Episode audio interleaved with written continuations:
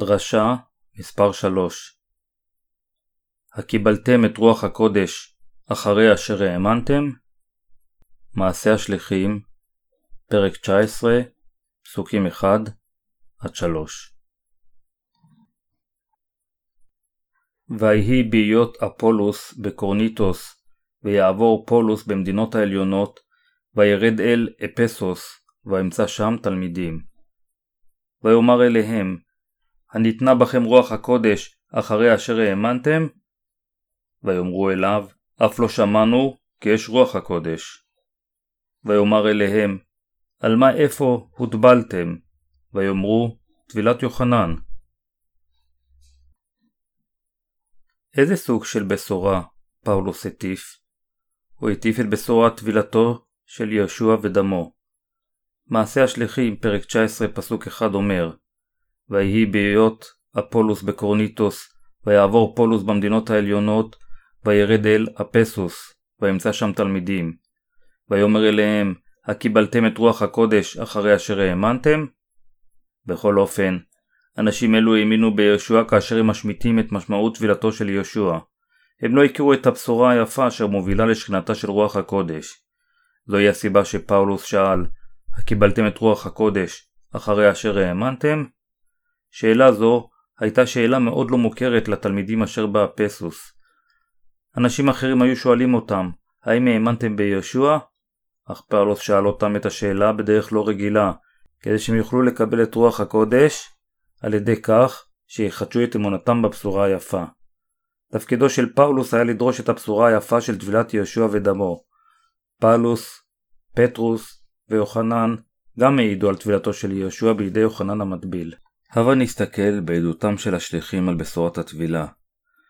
פאולוס העיד ראשון חלילה לנו כי מתנו לחטא, ואיך נוסיף לחיות בו? או, האינכם יודעים כי כולנו הנתבעים אל המשיח יהושע, למותו נתבלנו? אל הרומים, פרק 6, פסוקים 2-3 וגם, כי כולכם אשר נתבלתם למשיח, לבשתם את המשיח. אל הגלתיים, פרק 3, פסוק 27. פטרוס השליח העיד גם על בשורת טבילתו של יהושע. בראשונה לפטרוס, פרק 3, פסוק 21, הוא אומר וזהו אות הטבילה אשר תושיע גם אותנו, לא בהסיר טינוף הבשר, כי אם בשאול לנו מאת האלוהים רוח שלמה על ידי הקמת ישוע המשיח, אשר הוא לימין אלוהים, אחרי אשר עבר השמיימה, ויכנעו לפניו המלכים, והרשויות, והגבורות. גם יוחנן השליח העיד על הבשורה היפה הזאת, בראשונה ליוחנן, פרק 5, פסוקים 8-5. הוא זה המנצח את העולם, אם לא המאמין בישוע שהוא בן האלוהים? זהו אשר בא במים ובדם, ישוע המשיח, לא במים לבד, כי אם במים ובדם, והרוח הוא המעיד, כי הרוח הוא האמת. כי שלושה הם המעידים, בשמיים האב, הדבר ורוח הקודש, ושלושתם אחד המה, ושלושה הם המעידים בארץ, הרוח, המים והדם, ושלושתם לאחד המה. כי שלושה המה המעידים בשמיים, האב, הדבר ורוח הקודש, ושלושתם אחד המה, ושלושה המה המעידים בארץ, הרוח, המים והדם, ושלושתם לאחד המה. יוחנן המטביל שיחק תפקיד מכריע בביצוע הגאולה היפה. התנ"ך אומר את הדברים הבאים על יוחנן המטביל במלאכי, פרק 3, פסוקים 1-3, ובמתי, פרק 11, פסוקים 10-11. יוחנן המטביל היה נציגם של בני האדם, והוא היה אליהו אשר נובע עליו שיבוא, כפי שכתוב בברית הישנה. בברית הישנה, קורבן החטא היה נשחט לאחר שלקח את כל החטאים של האדם באמצעות צמיחת הידיים כדי לשפוך את דמו.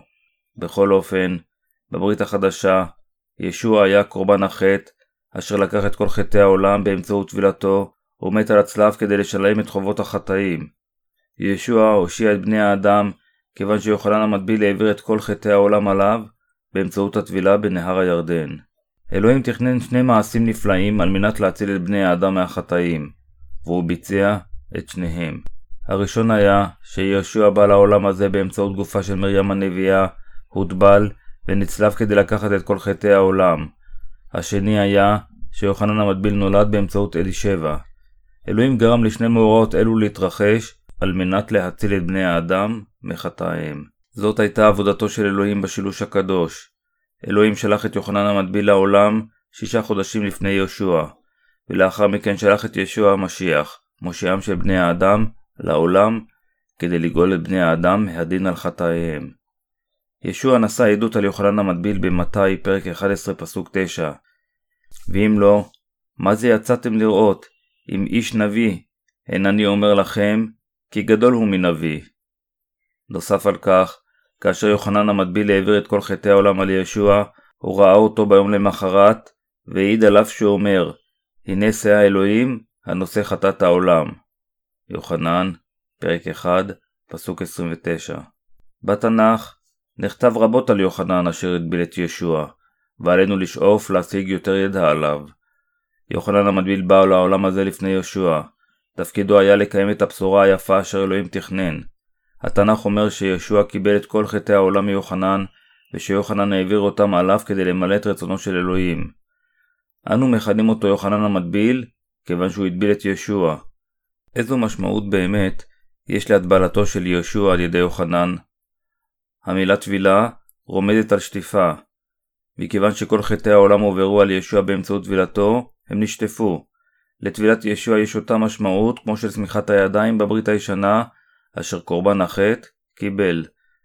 המשמעות הרוחנית של הטבילה היא להעביר על, להישטף, או להיקבר. הטבלתו של יהושע על ידי יוחנן הייתה מעשה של גאולה כדי לקחת את כל חטאי אנשי העולם. לטבילת ישוע יש אותה משמעות כמו לשמיכת הידיים, אשר הייתה השיטה בברית הישנה להעברת החטאים על קורבן החטא. במילים אחרות, בני ישראל העבירו את חטאי השנה שלהם ביום הכיפורים את קורבן החטא באמצעות צמיחת הידיים של אהרון הכהן. הקרבה זו אשר בברית הישנה משמשת באותו תפקיד כמו טבילת יהושע ומותו על הצלב. אלוהים קבע את יום כיפור כדי לקחת את כל חטאי בני ישראל. ביום העשירי של החודש השביעי, הכהן הגדול, על ידי כך שסמך את ידיו על ראש קורבן החטא, העביר את כל חטאי השנה של האנשים על ראש הקורבן כדי לכפר על חטאם של האנשים. זאת הייתה שיטת ההקרבה אשר אלוהים קבע. זו הייתה הדרך היחידה להעביר את חטאי האנשים על קורבן החטא, והעברת החטא על ידי סמיכת הידיים הינה החוק הנצחי אשר אלוהים קבע. ושמח אהרון את שני ידיו על ראש השעיר החי, והתוודה עליו את כל עוונות בני ישראל, ואת כל פשעיהם לכל חטאתם, ונתן אותם על ראש השעיר, ושילח בידי איש איתי המדברה. ונשא השעיר עליו את כל עווניו וארץ גזרה, ושילח את השעיר במדבר. ויקרא, פרק 16, פסוקים 21-22. בברית הישנה, החוטא סמך את ידיו על ראש קורבן החטא והעביר את החטאים עליו, על מנת שימחה לו. ביום הכיפורים, אהרון הכהן הגדול, כנציגם של כל בני ישראל, סמך את ידיו על ראש הקורבן כדי להעביר עליו את חטאי בני ישראל. לאחר מכן, קורבן החטא היה נהרג לאחר שהוא לקח את כל חטאיהם. יש לזה משמעות רוחנית כמו לטבילה. ביוונית, בפטיזמה, משמעותה להישטף, להיקבר, להעביר, אשר ישוע קיבל מיוחנן בברית החדשה. בדיוק כפי שהכהן הגדול בברית הישנה סמך את ידיו על קורבן החטא כדי להעביר עליו את כל החטאים של בני ישראל, כך כל חטאי בני האדם הועברו על ישוע באמצעות הטבלתו בידי יוחנן המטביל. לאחר מכן, ישוע מת על הצלב כדי לכפר על חטאינו. זוהי בשורת האמת היפה. בדיוק כפי שאהרון הכהן הגדול העלה את הקורבן לכפרה בקום בני ישראל, יוחנן המטביל, אחד מצאצאיו של אהרון, ביצע את המוטל עליו כנציגם של כל בני האדם, שהטביל את יהושע, ועל ידי זה העביר את כל חטאי בני האדם עליו. אלוהים תיאר את תוכניתו הנפלאה של אהבתו בתנ"ך, כפי שכתוב להלן בתהילים, פרק 50, פסוקים 4-5. יקרא אל השמיים מעל, ואל הארץ, לדין עמו. אספו לי חסידיי, כורתי בריתי, עלי זבח. אמן, הללויה.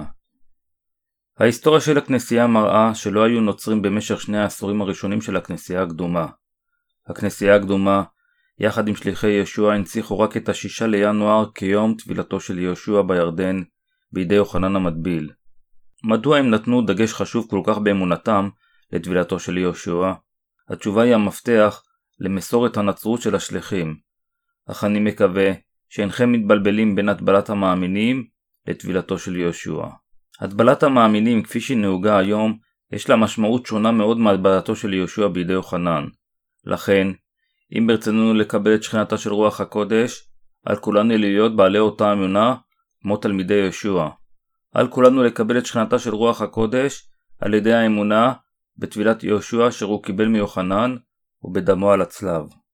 אם הכנסייה הקדומה החשיבה את הטבילה כטקס חשוב ביותר, זה היה עקב אמונתם החשובה בטבילתו של יהושע, ובימים אלו גם עלינו להחשיב את הטבלת יהושע בידי יוחנן המטביל כמרכיב הכרחי בגאולתנו. נוסף על כך, אנו חייבים להשיג ידע מושלם ולשמור על האמונה הנכונה אשר אומרת שעל יהושע היה להצלב עקב הטבלתו בידי יוחנן. עלינו להיות מודעים לכך שרוח הקודש מתחילה לשרות עלינו כאשר אנו מאמינים שיהושע הוטבל, מת על הצלב, קם לתחייה והפך למושיענו. להטבעתו של יהושע בידי יוחנן ולדמו על הצלב יש משמעות כל כך מיוחדת בבשורה היפה. הדרך הבטוחה בשבילנו לקבלת רוח הקודש זה להאמין בבשורה היפה של טבילתו של יהושע ודמו. טבילת יהושע נקטע את כל חטאי בני האדם בבת אחת. זוהי טבילת הגאולה אשר מובילה אותנו לקבל את רוח הקודש. מכיוון שחלק מהאנשים אינם מבינים את כוחה של טבילת יהושע, הם רואים אותה בתור פולחן ותו לא. טבילת יהושע מהווה חלק מהבשורה היפה אשר אומרת לנו כיצד הוא לקח את כל חטאי העולם וקיבל את הדין עליהם על ידי ששפך את דמו על הצלב. כל מי שמאמין בדברי הבשורה היפה הזו הופך לחבר בכנסייה אשר היא בבעלות ישוע ונהנה בברכתה של רוח הקודש. רוח הקודש היא מתנה מאלוהים לאלו אשר חטאיהם נמחלו להם. עם טבילתו, ישוע הפך לשא האלוהים הנושא חטאת העולם. ביוחנן פרק 1 פסוקים 6-7 נאמר ויהי איש שלוח מאת האלוהים ושמו יוחנן, הוא בא לעדות, להעיד על האור, למען יאמינו כולם על ידו. על מנת להאמין ביהושע כמושיענו אשר לקח את כל חטאינו, עלינו להבין את תפקידו של יוחנן ועדותו כפי שכתוב בתנ"ך, ואז נהיה מסוגלים להאמין ביהושע המשיח כמושיענו. על מנת להאמין ברוח הקודש, אנו גם צריכים שאמונתנו העמוקה תהיה מעודדת על ידי עדותו. לכן, כדי להשלים את בשורת האמת היפה, עלינו להאמין בהטבלת יהושע על ידי יוחנן ובדמו על הצלב. במתי, פרק 11 פסוק 12 כתוב ומימי יוחנן המטביל עד הנה מלכות השמיים נתפסה בחוזקה והמתחזקים יחטפוה. קטע זה ידוע כאחד מהקטעים הקשים ביותר בתנ"ך. בכל אופן, עלינו לשים לב לקטע ומימי יוחנן המטביל. קטע זה מצהיר בוודאות שכהונתו של יוחנן המטביל קשורה ישירות עם כהונתו של יהושע למען גאולתנו. ישוע רוצה שניכנס לגן עדן עם אמונה נועזת, נועזת כמו אדם חזק. אנו חוטאים כל יום, אנו חלשים, אך הוא אפשר לנו להיכנס למלכותו על ידי אמונה נועזת, למרות רשעותנו. לפיכך, משמעות קטע זה היא שאדם יכול לתפוס את מלכות השמיים על ידי האמונה בבשורה היפה, אשר אומרת שיהושע מחק את כל חטאי העולם באמצעות טבילתו בידי יוחנן ודמו על הצלב. במילים אחרות, המשמעות היא שגן עדן יכול להיתפס באמצעות אמונה נועזת בבשורה היפה הזו של טבילת יהושע ודמו. טבילת יהושע לקחה את כל חטאינו, ואמונתנו היא הערבות לכך שנקבל את שכנתה של רוח הקודש. אנו חייבים לדרוש את הבשורה לשכנינו, קרובינו, למכרינו ולכל אחד אחר בעולם. אנו חייבים להיות בעלי אמונה בבשורה היפה האומרת שחטאי העולם הועברו ליהושע באמצעות טבילתו. באמצעות אמונתנו, אנו נשיג אושר של גאולה, ואת שכנתה של רוח הקודש. טבילת יהושע לקחה את כל חטאינו, ודמו היה גזר הדין על החטאים. אנו חייבים להסביר לאלו אשר אינם מאמינים אל בשורת המים והרוח היפה. רק כאשר נעשה כך, הם יתחילו להאמין בבשורת המים והרוח ויקבלו את רוח הקודש. אני רוצה שתאמינו בכך. רק על ידי האמונה בטבילת יהושע בידי יוחנן ובדמו על הצלב, האדם יכול להימחל מכל חטאיו ולקבל את שכינתה של רוח הקודש. על ידי האמונה בבשורה היפה של המים והרוח, כל אחד יכול להפוך לבנו של יהושע, אשר רוח הקודש שוכנת בו, ולאחד מאחינו או מאחיותינו. עליכם להיות בעלי אותה אמונה בבשורה היפה, כמו שהייתה לפאולוס. אני מהלל ומודה לישוע, עד שנתנו את הבשורה היפה הזאת. אמן.